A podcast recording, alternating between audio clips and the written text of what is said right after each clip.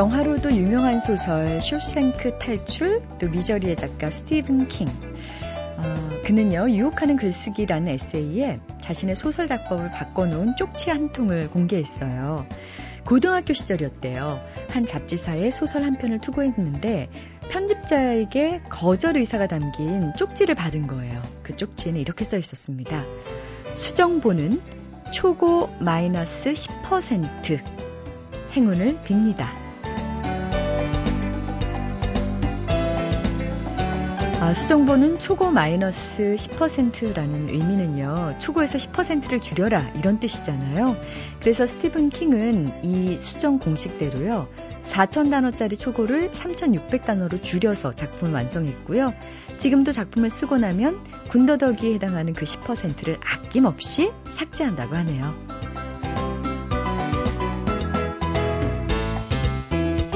우리의 일상에도 불필요한 그 10%에 해당하는 것들이 꽤 있을 거예요. 뭐, 굳이 없어도 되는 물건 쌓아두기도 하고, 그럴듯하게 보이려고 허세를 부리기도 하고요. 거추장스럽게 매달려 있는 그 10%만 떼내도 훨씬 더 삶이 가볍고 자유로워질 것 같습니다. 안녕하세요. 소리나는 책 라디오 북클럽 김지은입니다.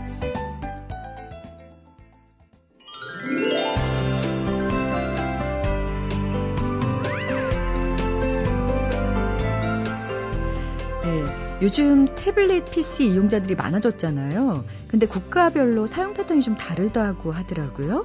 예를 들면 미국 사람들은요, 태블릿 PC로 책이나 잡지를 많이 보고요. 한국인들은 인터넷 검색이나 노트 필기용으로 많이 쓴대요.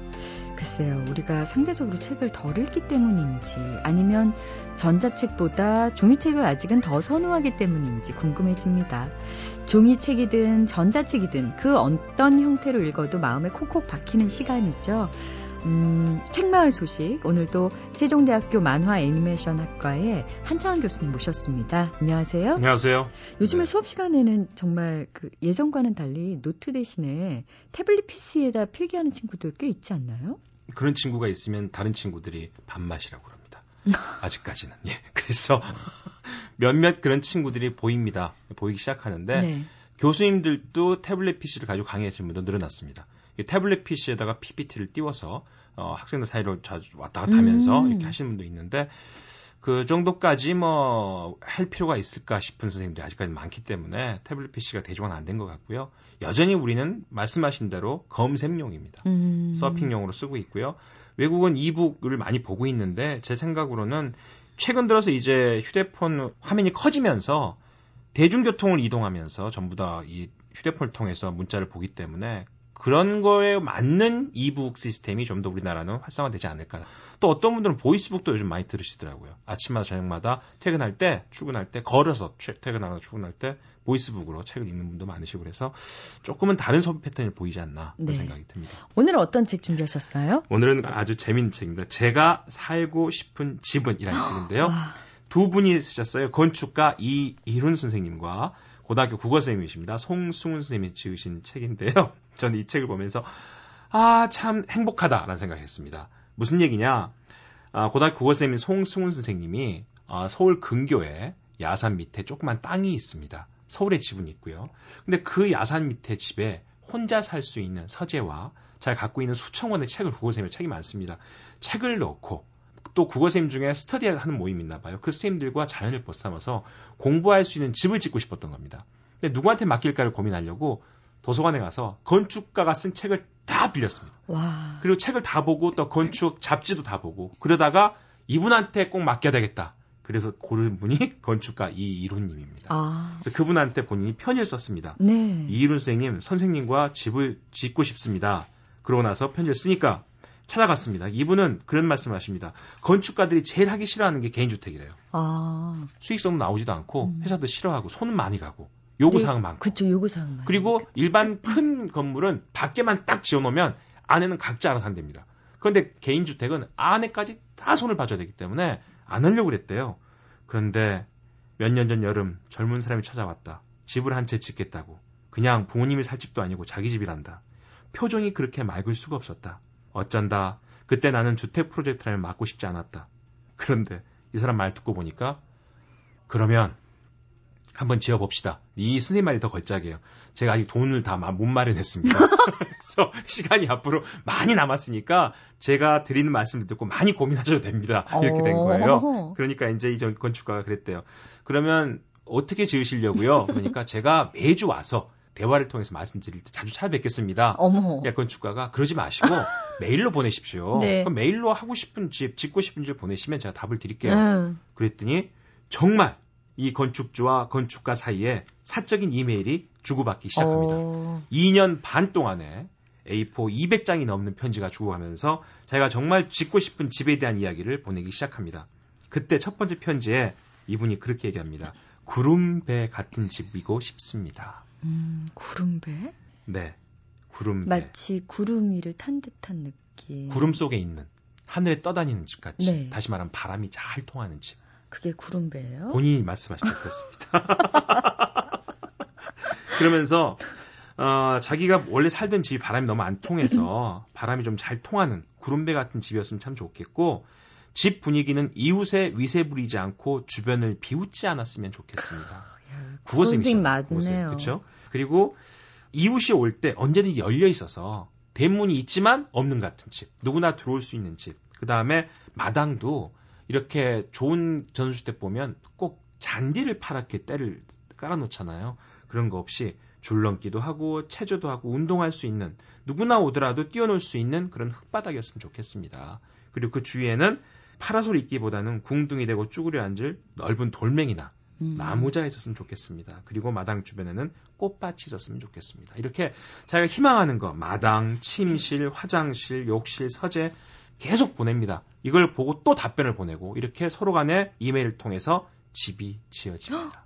혹시 중간에 마찰이나 이런 건 없었나요? 아, 그 마찰을 다 이 책을 통해서, 아니 그 이메일을 통해서 서로 다 맞춰 갑니다. 네. 그래서 이제 결국 집을 다 지었는데 그 집 안에서 사람들이 찾아오고 만나게 되는 속에서 이분은 그런 얘기 합니다. 항상 이 이룬 건축가한테 집을 맡겼던 가장 중요한 이유는 집을 집 안에서만 살지 않게 만드시는 분이래요. 음. 왜 집은 집 안에서만 살아야 되냐? 집 밖에도 있는데. 그리고 대수집 집 안에서도 많이 걷게 만들어야 된대요. 사람들 이동할 수 있게. 네. 그래서 툇마루를 만들었습니다. 밖으로. 오, 좋네요. 그리고 집 밖의 벽에다가도 전선 코드와 그다음에 인터넷선을 꽂아서 집 밖에서도 노트북을 할 수 있게 이렇게 짓는 집. 그래서 많은 분들이 와서 친해지고 쉽게 적응하고 편하게 살 수 있는 집. 그런 집을 지어가는 과정을 집과 연애편지 쓰듯이 쓴 야. 책이 제가 살고 싶은 집은입니다. 표지가요. 네. 그 국어 선생님의 소원대로 책을 그냥 가득 넣을 수 있는 이 서재로 가운데 뻥 뚫린 네. 천장 어, 높은 거실이 서재고요. 세상. 양쪽으로 책이 꽂아 있고 그리고 이 집은 제가 제일 마음에 드는 게 모든 방과 방을 연결한 복도가 다 책꽂이로 양쪽이 되어 있습니다. 한창 교수님 이 일은 건축가 한번 찾아뵈셔야겠네요. 돈좀 모으고 가려고. 그러니까는 네. 이분이랑 가장 큰 차이점은 네. 돈안 모으고 먼저 시작했잖아요. 근데 이미 그러니까 이분이 한 번 고생을 해보셨기 때문에 또 해주실까라는 걱정이 있어서 제가 좀 드린 말씀이고요. 아, 네. 이, 이 글을 보고 나서 느끼는 그렇습니다. 책의 길이래요. 자기 집에 있는 모든 복도는 음, 책의 길이다. 굉장히 부러우시겠어요. 저는 보고 아직도 제가 부족하다는 생각이 들었습니다. 이런 집을 지으려면 일단 내가 내공이 돼야 되겠구나. 이 국어쌤이 쓰신 편지를 보니까 아직 멀었다. 음, 시간 좀 걸리겠네요. 좀 어떻게 하면 초대받을까 생각했더니 노력해 보겠습니다. 네. 네. 오늘 소개해 주신 책 제가 살고, 살고 싶은, 싶은, 집은, 집은 한번 꼭 읽어보고 싶은 책입니다. 고맙습니다. 네, 감사합니다.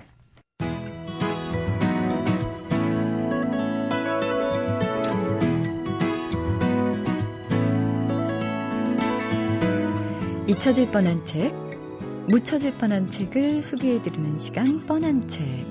이번 주 소개해드릴 뻔한 책은요, 제목이 좀 무서워요. 고기, 먹을수록 죽는다.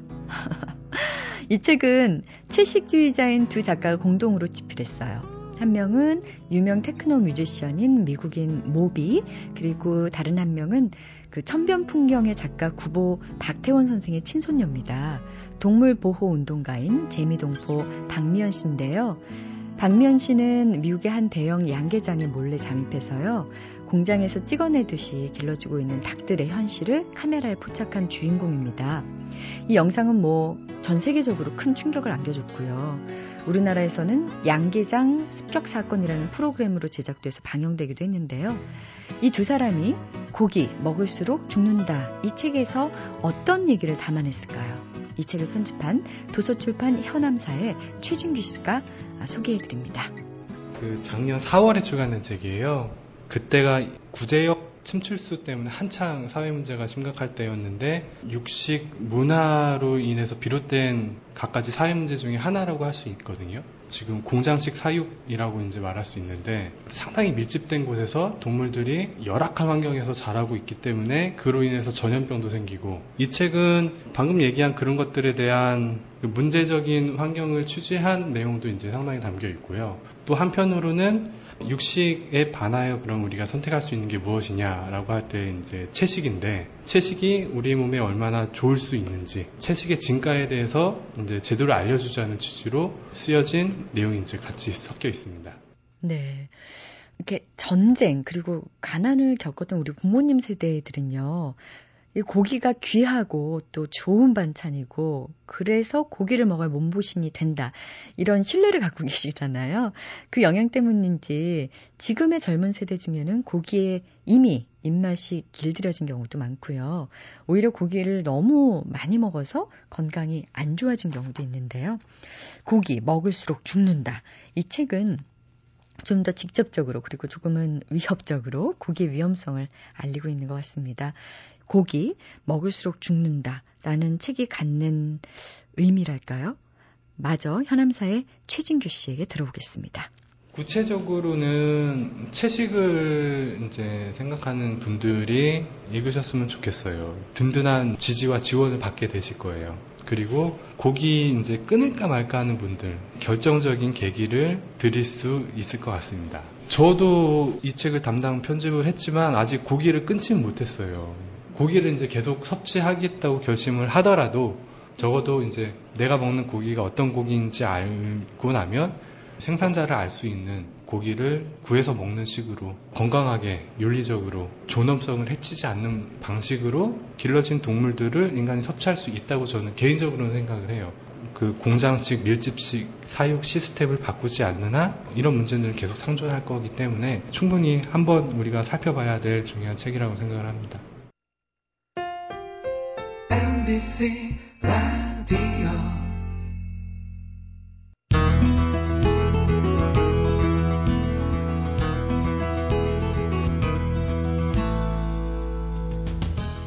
네, 연애란 편집증과 분열증이 뒤범벅돼서 섞여 있는 치명적인 병이다.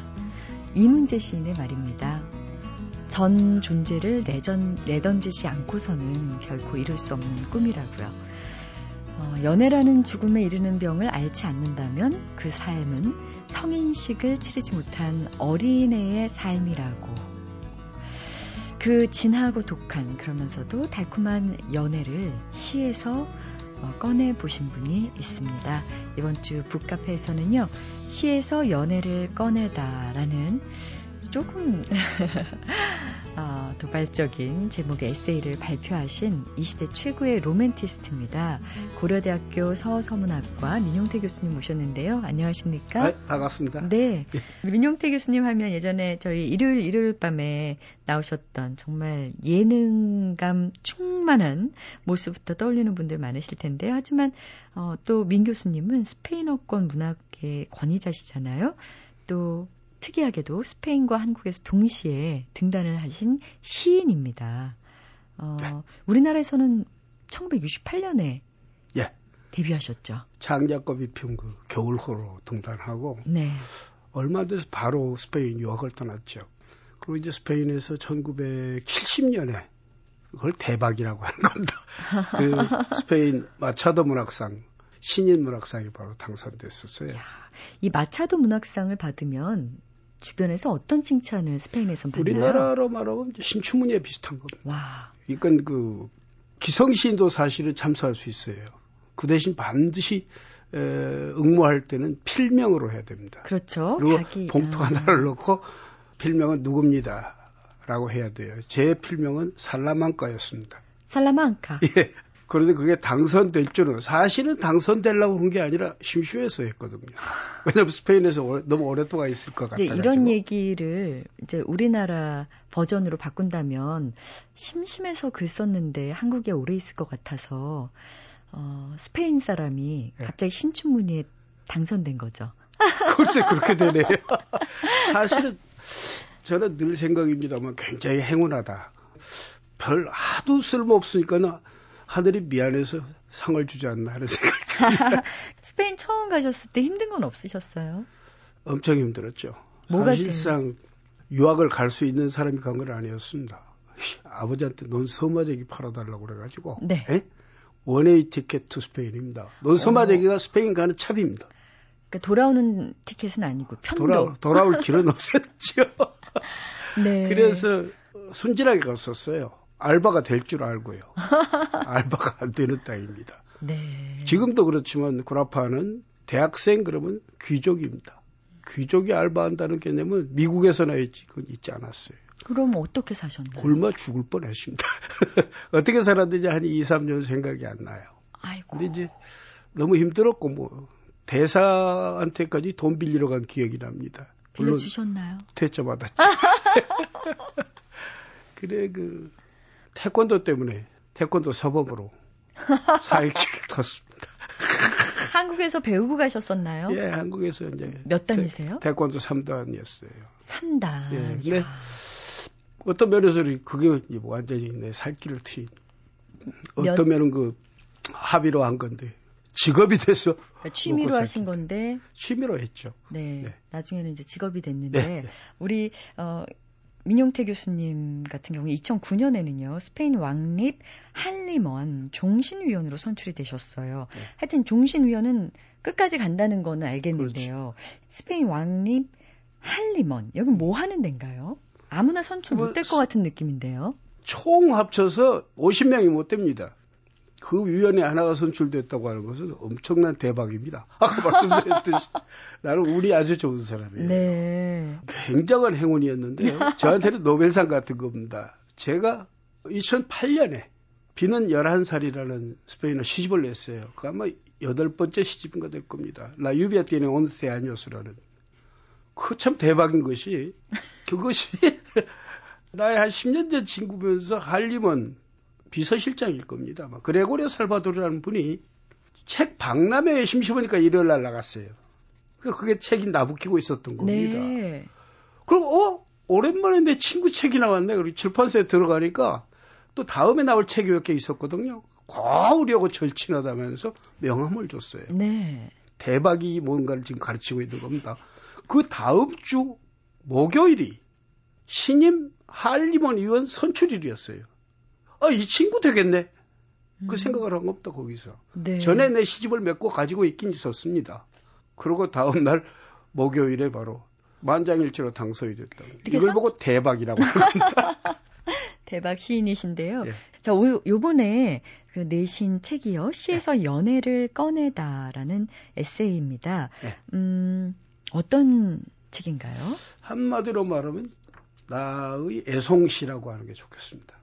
수없이 읽고 되뇌어온 그렇죠. 한없이 시. 좋아했던 나의 애송시고 그들의 시인 중에 많은 사람은 어, 외국인입니다. 스페인어 시인 중남미 많고 아, 로버트 그레이브스 같으면 영국 시인입니다. 너무나 좋은 시들이었기 때문에 우리말로 외국 냄새 안 나게 번역하려고 무척 애를 썼던 어, 그것은 말씀드릴 수가 있겠습니다. 네. 그 왜 번역하시다 보면요. 어쩔 수 없이 번역 투라는 게 생기잖아요. 네, 그렇죠. 그렇죠. 우리 스페인어를 우리나라 말로 옮길 때 네. 번역 투를 없애는데 가장 힘든 부분이 어떤 건가요? 다 힘듭니다. 다요. 번역이 이탈리아 속담에 번역가는 그 반역자라는 거, traduttore traditore라는 말이 있는데 그건 확실한 게 시 번역만은 확실합니다. 네. 시 번역에서 불가능한 것은 리듬입니다. 리듬은 불가능해요. 음. 물론 반복된 것은 몇 번 리듬적 그 성향을 갖겠습니다만 그런다고 볼 때 번역이라는 게 리듬을 번역 못하고 멜로디성을 번역 못한다는 것은 시가 가지고 있는 정감을 번역 못한다는 얘기가 됩니다.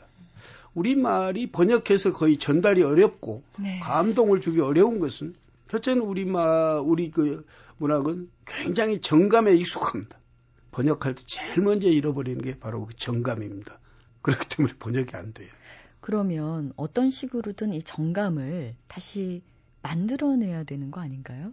만든다는 게 정말 어렵습니다. 음. 그 대표적인 경우가 김소월의 진달래꽃 아, 번역해서 한 번도 시라고 인정받아 본 일이 없는. 왜냐하면 김소월의 진달래꽃은 우리 미녀조의 그 뭐라 그럴까요? 그 출렁거림이 나보기가 역겨 가실 때에는 말없이 거의 보내드리오리이다. 이런 그 뭐라 그 고려 시대의 가시리 네. 같은 그, 그 맺힘 네, 네. 이런 것들이 서려 있는데 번역하다 보면 다 없어져 버려요. 안타깝군요. 그런다고 볼 때 어떤 시가 되냐면 영번의 약산에 가서 어시일리아라는 건 굉장히 그 화원에 가도 비싼 꽃이에요. 비싼 꽃을 하나로 뚝 꺾어다가 그것도 연인은 질근질근 밟고 가게 돼 있어요. 그래 그 사랑하는 사람은 모습일 것인가 뭐 상상을 해보세요. 네. 번역하면 그렇게 돼버려요. 리듬이 다 죽어버리니까. 번역이란 게 그렇게 달라지는 겁니다. 음. 그러면 반대로 우리나라 말로 옮길 때도 그런 스페인만의 정서 같은 거는 뭐 있죠. 음. 예를 들면 그 중남미 시들을 내가 많이 옮겼는데요. 역시 거기는 열대입니다. 아, 열대적 정열적이면서 막 이미지가 막 용소숨 치듯이 막 나옵니다. 말하자면 불협화음이죠. 안 맞아요. 아가리가. 스페인어로는 소리의 유사성이라든가 아니면 이미지의 그 근접성 같은 게 보여집니다만 그걸 한글은 문화권이 다른 우리말로 옮기는 안 보여요. 원시가 혼란하기 때문에 그거를 다시 옮겨버리면 엄청나게 혼란해버리는 그런 경우가 굉장히 많습니다. 그래서 시는 가능하면 원어로 예. 그 나라 말로 예. 읽었을 예. 때 완벽한 그 이해가 가능하다라는 얘기가 예. 나왔군요. 우리 민용태 교수님을 사랑의 시인으로 불리게 한 시가 있습니다. 여러 시 가운데 너만이 내가 사랑하는 사람이라는 시가 있는데요. 음. 이거는 왠지 민용태 교수님의 음성으로 직접 들어봐야 될 것 같습니다. 스페인어로 한번 들어보실래요? 조금만? 다 해주십시오. 다 해주시면 어, 제가 그럼 번역한 걸 아이고. 방송을 해드리겠습니다. 그 예. 자리에서 번역을 한번 해보도록 하겠습니다. 스페인 그 음유신이 가지고 다녔던 가장 그 평범해서 네. 가장 좋았던 그런 시 중에 하나입니다. 네. 원어로 읽어드리도록 하겠습니다. Solo eres tú aquí en amo. Hay más estrellas que tú. Hay más flores que tú. Hay más peces que tú. Pero solo eres tú a quien amo. No por las estrellas de tus ojos. No por las rosas de tus labios. No por los peces de tu cintura. Pero solo eres tú a quien amo. Conocí el cielo. Conocí la tierra. Conocí el mar. Pero después de conocerte vi cómo todo el universo cabe solamente en el corazón de una caracola. Si hablo de la belleza, no hablo más que de ti. Si hablo del amor, no hablo más que de ti. Si hablo de mí, de ti.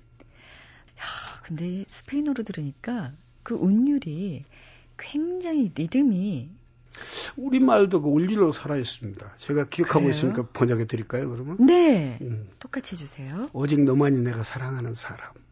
하늘의 별은 너보다 많아. 너보다가 중요한 말이에요. 얼마나 별 같으면 그 말이 나오겠습니까? 하늘의 별은 너보다 많아. 땅의 꽃들은 너보다 많아. 물의 물고기는 너보다 많아. 물고기는 에로틱한 표현입니다. 하지만 너만이 내가 사랑하는 사람. 네 눈에 그 많은 별들 때문만 아니야. 네 입술에 그 장미 꽃잎파리 때문만 아니야. 네 허리에 그 많은 물고기 때문만 아니야. 하지만 너만이 내가 사랑하는 사람. 하늘을 가보았지. 땅을 가보았어. 바다를 가보았지. 하지만 너를 알고부터 난 온 우주가 소라의 작은 가슴 속에 있는 것을 발견했어. 이제 아름다움이 뭐냐고 물으면 난 네 얘기밖에 할 얘기가 없어. 사랑이 뭐냐고 물으면 난 내 얘기밖에 할 얘기가 없어. 내가 누구냐고 물으면 난 내 얘기밖에 할 얘기가 없어. 혹시 어, 혹시 이 시를 읊어준 읊어주신 연인이 있으십니까? 스페인에 살면서 그게 이제 약간 자서전적 예, 러브 스토리적 그 뒤쪽 네. 3분의 1이 붙어 있는 겁니다. 너무 그 우리 시대는 한국에 살면서 공부도 잘해야지 취직도 해야지 고시 준비도 해야지 유학 준비도 해야지 하면서 사랑다운 사랑을 느껴보지 못한 지금도 우리 학생들 그러지만요 공부하고 이 출세 때문에 정신이 없었던 그런 고요하고 가라앉은 마음 상태가 없었던 그런 시대를 우리는 더욱 살았어요. 또 스페인에서는 먹고 살기 힘들어서 생각이 없었죠. 네. 그러다 이제 태권도 사범이 되면서 석사기가 나오고 여유가 생기니까 사랑이 찾아왔어요. 완전히 사랑에 그치했던 그 경험을 사실 설명하고 있습니다. 그러면서 어떻게 사람이 그렇게 예쁠 수가 있을까? 음. 그걸 느끼기 시작했어요. 그래서 스페인에서 바로 그때 나온 시입니다. 온 우주가 너의 작은 가슴 속에 있는 걸 발견했어.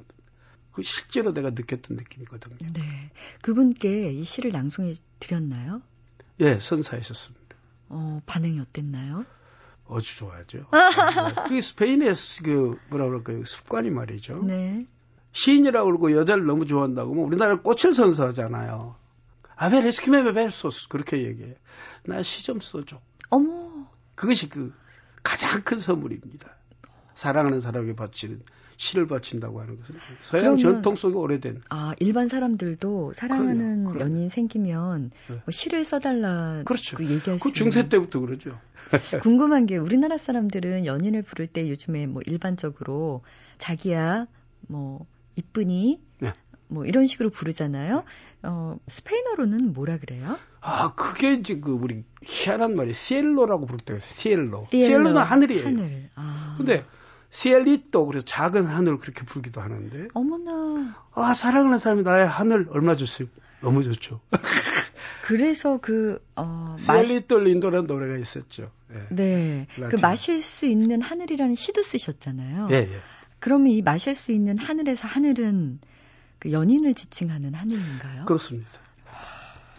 그 시인과 사랑을 나눈 연인만이 누릴 수 있는 특혜는 바로 이런 아름다운 시를 선사받을 수 있는 걸 텐데요. 궁금한 게 그 다른 연인들과의 인연을 책 속에서도 아주 솔직하게 쓰셨던데 네. 민용태 교수님이 스페인에 유학 가셨을 때 혹시 기혼 아니셨어요? 예, 가서 바로 결혼했습니다. 어, 그럼 결혼 이후에도 사랑을 많이 겨, 그러니까 약간 문제 있는 사랑이 있죠. 아... 그 문학 혹은 시라는 데 혹은 예술이라는 데는 약간의 그 청교도적 입장에서 보면 그래서 청교도는 예술을 금지시켰어요. 네. 약간 금욕주의를 벗어나는 그런 그 부정한 면이 있죠. 나의 그 친구 시인이 강우식 시인은 부정한 사랑이라는 시를 쓰기도 했습니다만 어떤 면에서 실 속에 나오는 여인이 모두가 자기 아내나 애인이라고 생각해서는 잘못된 겁니다. 그런 면에서는 마음 속에 있는 뮤즈, 영상은 많은 경우에 있어서는 일상 속에서 구체적인 뭐라 그럴까 예가 없을 경우가 많죠. 음 그렇군요. 왜 그 네루다라는 시인 역시 마지막에 이탈리아로 피신했던 시절에 만난 칠레 여인이었죠. 마틸다와 사랑을 나눴다고 예. 들었어요. 예, 예, 예. 그러니까 뭐 이 시인에게는 특별히 주어진 어떤 특혜 같은 건지 어. 아니면 그런 조건이 시인을 더 그렇게 다른 걸 열망하게 만드는 건지 궁금합니다. 그렇게 설명한 것보다 특별한 그런 인연이 주어져서 그게 두 번째 부빈일 겁니다. 네네. 예, 여러분이 그, 그 보는 그 우체부라는 네, 영화가 영화, 있었죠. 예. 그분이 바로 마틸데입니다. 그 여자가. 그러니까는 이제 원래 그 커뮤니스트입니다. 네루다는. 그러나 많이 세계에 알려지기는 베인 때 포에마스 데모리구나 깐시온 데세스페라다라는 20편의 사랑의 시와 하나의 절망의 노래라는 걸로 세계적으로 사랑의 시인으로 엄청 알려져 있었어요. 네. 그때 망명을 하게 되는 겁니다. 정치적 문제 때문에. 그래서 이탈리아가 어느 섬에서 살면서 이런 그 스토리가 지금 우체 네, 일포스티노로 우리나라에서는 그렇죠. 개봉이 그 됐었죠? 부인이 바로 마틸데였습니다. 아, 그렇군요. 그러면서 이제 그 본 부인을 놓고 사실을 갔다고 봐야 되겠죠. 네. 그런데 그 부인에게 바치는 왜냐하면 또 싸움터였고 또 스페인 네일란도 있었잖아요. 그 전쟁도 참여하면서 끝없는 삶 속에서 일종의 동반자였다고 할까요? 전우였다고 할까요? 그런 그 엄청난 그 사랑의 관계였기 때문에 음. 그 여자에게 바치는 시들이 상당히 많습니다. 궁금한 것이요. 이렇게 해서 열정적으로 사랑하고 그렇게 해서 결혼했던 부인과 또 헤어지기도 하고 그러다가 또 운명처럼 다른 여인을 만나서 결혼을 또 하고 이러는 와중에 그 지나간 사랑에 대해서는 어떤 마음이 들까 궁금할 때가 있습니다. 내가 정말 그 사람을 정말로 사랑했던 걸까? 라는 의문이 들 때가 종종 있기도 하고요. 음. 그래서 민용태 교수님의 최근 논문 중에도 보니까 좀 흥미로운 주제가 있어서요. 돈키호테는 둘시네아를 진정 사랑했는가? 음. 이 주제 말이에요. 진정으로 사랑했던 건가요? 그 문제는 실제로는 그 논문으로 발표했던 겁니다. 네. 그렇게 에세이적 제목이지만 네. 굉장히 어떤 면에서는 다루기 힘든 테마였어요. 왜냐면은요, 통설로 알려진, 학자들에게 통설로 알려진 것은 동교태는 돌시네를 사랑하지 않았다. 음. 기사놀이를 하기 위해서 교사에게는 귀부인이 있어야 되기 때문에 필요하니까 편의상 귀부인으로 모시고 사랑하는 말을 많이 했다라고 나와 있어요. 그것은 왜냐 그러면은 돈교태 스스로가 그렇게 얘기를 했었어요. 실제로는 돈교태의 둘시네아 모델은 알돈서들 또보스라는 사람 여자입니다. 사실은 산초가 알고 있는 여자였어요. 그 여자는 나, 남자보다 더 남자 같은 여자였어요. 네. 어? 이런 여자였는데 그게 누구 말이 못죠. 근데 동교태는 올때 귀로 들어서 엄청 예쁘다고 했고 한 번 사랑에 빠진 일이 있었던 여자예요. 산초 말로는 보았기 때문에 무지하게 못생기고 남자 같은 여자라고요. 어느 날 동교태 대듭니다. 아니 세상에 내가 둘신이야 공주인 공주한 사람이 그 알돈사 그또 봤어 그 여자란 말이에요. 그러니까 동교태가 그래 모든 시인들이 시 속에서 규분으로 섬기는 여자들이 다 실제로 뼈와 살을 가진 이쁜 여자인 줄 아냐 이놈아 시를 쓰다 보니까 이쁘다고 해서 이뻐진 거야. 이 말이 정론으로 네. 받아들여졌고 그러나 이제 민경, 민영천에도 상당히 머리가 좋으니까 이거 웃어야 돼. 이걸 생각을 해보세요. 사랑하지 굉장히 사랑하는 말이 많이 나옵니다. 둘시래야. 네. 마지막에는 알티시도라라는 굉장히 예쁜 처녀입니다. 진짜로 반해서 자살 나중에는 농담으로 했다가 진짜 사랑에 빠지기까지 해요. 그래도 절대로 받아주지 않습니다. 네. 나는 둘시네를 위해서 태어났고 둘시네를 위해서 죽는다고 얘기하면서 받아주지 않아요. 사랑을. 거짓말을 그렇게까지 했다는 것이 동교태가 그게 연극이었다고 한다면 가정스러운 인간 아닙니까? 그렇지 않겠어요? 네. 네. 아까 말한 영년 민용태 교수는 그럴 수 없다는 겁니다. 그럴 수 없다. 그렇게 거짓말쟁이가 어? 세계에서 가장 위대한 이 소설을 낳게 한 주인공이라고 한다면 소설 자체가 부정해야 되죠, 같이. 그렇다면 머리가 그게 바로 이번에 그 핵심입니다. 네. 회춘의 희망이었다는 겁니다. 사랑하지 않으면 젊은이가 아닙니다. 음. 어린 시절에 젊었을 때 사랑했던 그 사랑을 작품을 통해서 말하자면 기사 연극을 통해서 적극화시키고 이런 걸 피그말레온 현상이라고 그럽니다. 자기가 만든 조각, 여자 조각에 자기가 반해버리는 격이지요. 음. 이러면서 바로 끝까지 동교태를 젊게 유지하게 했던 그 원동력이 둘신에 대한 사랑이었다는 것입니다. 음, 그렇기 때문에 거짓말한 게 아닙니다. 네. 누구나 젊고 싶지요. 누구나 젊은이처럼 사랑하고 싶지요. 그것을 너무 염원하면서 자기 기사의 연극 속에서 구현했던 그러다 마침내는 자기도 사랑에 진짜로 빠져버린 음. 그래서 둘신에 대한 희망을 버렸을 때 그는 우울증에 걸려서 서서히 죽어갑니다. 그게 동교태입니다. 민용태 교수님은 동키호테는 돌시네아를 진정으로 사랑했던 것이다. 사랑했죠. 라고 젊음에 대한 소망, 회춘에 대한 소망하고 똑같은 맥락에 있습니다. 인간 치고 젊고 싶지 않은 사람이 어디 있겠습니까? 음, 교수님도 그러세요? 그렇죠. 지금도 보면 안 보여요? 뭐. 탁 머리에 물도 드리고. 책의 말미에 이런 글을 쓰셨어요. 연애, 어, 시에서 연애를 꺼내, 꺼내다 에세이에서 네. 어, 흐린 타성과 일상의 눈으로 시는 들어오지 않는다. 음. 아름다운 소녀는 보이지 않는다. 우리는 모두 동키호테다. 자신의 소녀를 소녀로 지키기 위해 세월을 부수며 몸부림치는 시인들이다. 네. 참 인상적이었는데요. 아, 가장 그 힘든 게 일상인 것 같습니다. 일상 속에서 죽어가는 것들이 참 많은 것 같아요. 그렇죠. 여기를 보면 아까 돌시니아 얘기를 했잖아요. 네. 산초의 현실주의적인 산초 눈에는 못생긴 여자입니다. 남자스러운 여자가 바로 둘시니아입니다. 그러나 돈키호테의 눈은 가장 아름다운 여인으로 볼 수 있는 마음의 눈을 가지고 있습니다. 그렇죠?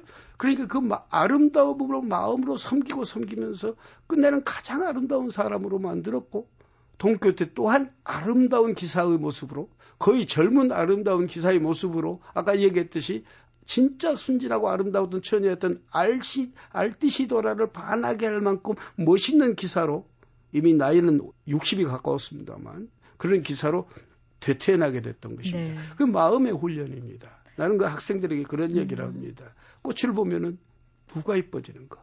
꽃이 예뻐지는가? 꽃을 보는 너의 얼굴이 예뻐지는가? 꽃을 보는 너의 얼굴이 예뻐지고 있죠. 동교태가 돌시니아를 꽃으로 보고 동교태가 돌시니아를 가장 아름다운 시로 볼 수 있었던 만큼 동교태는 젊었고 음. 동교태는 아름다운 사람이었습니다. 바로 그 엄청나게 아름다운 예술의 위대성의 비결이 바로 동교태의 돌신에 대한 사랑이 있었다고 저는 봅니다. 그러면 동키호테 같은 사람도 아니고요. 시인도 아닌 평범한 저희 같은 사람들은 이 일상에서 읽으면 정말 인생이 조금 더 멋져질 스페인어권 문학 음. 문학 한 편 추천해 주십시오. 뭐 동키호테가 동키호테. 뭐 제일... 아 그러면 선생님께서 10년간 번역하신 그 동키호테 완역하셨잖아요. 네. 그 책을 좀 한번 읽어보면 괜찮겠군요. 네. 인생이 좀 달라지겠군요. 그렇죠. 뭐 요즘 동키호테 어 저는 시인이잖아요. 왜 시인이 됐냐면 긴 거 쓰기 싫었어요. 그런데 얼마나 좋아서 동키호테를 10년 동안 그렇게 긴 1, 2권입니다. 그것을 번역했겠습니까? 우리가 지금 이야기할 때도 자꾸 나왔죠. 동키호테 이야기만 하면 계속 이야기가 길어지는 거. 그만큼 동키호테는 우리에게 깊은 삶의 진실을 얘기해 주는 면이 있어요. 동키호테의 그 마지막 귀절은 비문에 그렇게 나옵니다. 가장 동교태를 존경하면서도 가장 질투했던 사람이 산송가를 쓰고 학살하는 사람이에요. 그 사람이 그가 죽은 뒤에 동교태 비문에 그렇게 씁니다. 비비를 놓고 머리를 꾸에도 마지막 비문입니다. 동교태는 미쳐서 살았고 그리고 정신이 들어서 죽었다. 라는 규절이 나옵니다. 이 말을 되쳐보면 이렇게 됩니다. 참으로 멋지게 참으로 잘 산다고 하는 것은 미쳐서 사랑에 취해서 사는 것이고 음. 똑똑하게 산다고 하는 것은 사는 순간부터 죽어가고 있는 것이다.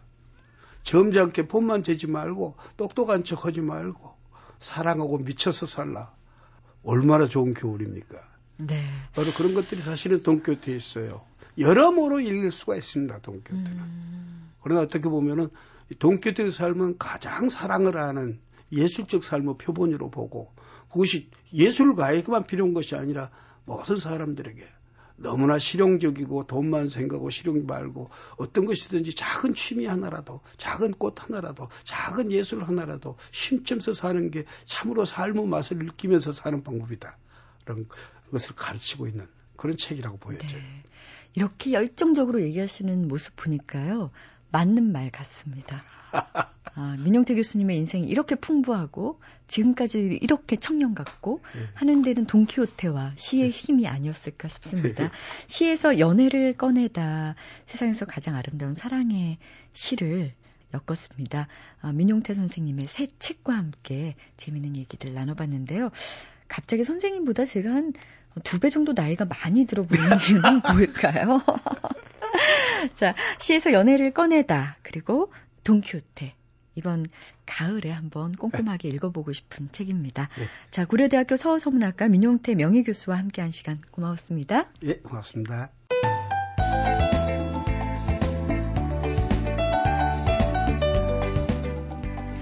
오늘 북카페에서는 민용태 교수님과 사랑 얘기, 뭐 연애 얘기, 사랑에 관한 시 얘기 참 많이 나눴는데요. 노벨 문학상을 수상했던 터키 작가 오르한 파묵도 사랑은 행복한 질병이고 사랑은 누군가의 마음을 평생토록 간직하려는 마음의 박물관이라고 말했던 사랑 예찬론자고요. 시인 정급별 씨 역시 사랑이란 세상을 숨쉬는 일이고 세상을 모시는 일이며 세상에 언어의 옷을 입혀주는 일이라고 했습니다. 여러분은 사랑을 어떻게 정의하고 싶으신지요? 설마 손발이 오그라드는 나에겐 너무나 낯간지러운 어, 단어라고만 생각하고 계신 건 아니신지요? 모든 분들께 사랑이 가득한 9월이 되길 바라면서 인사드릴게요. 지금까지 소리나는 책 라디오 북클럽 저는 김지윤이었습니다.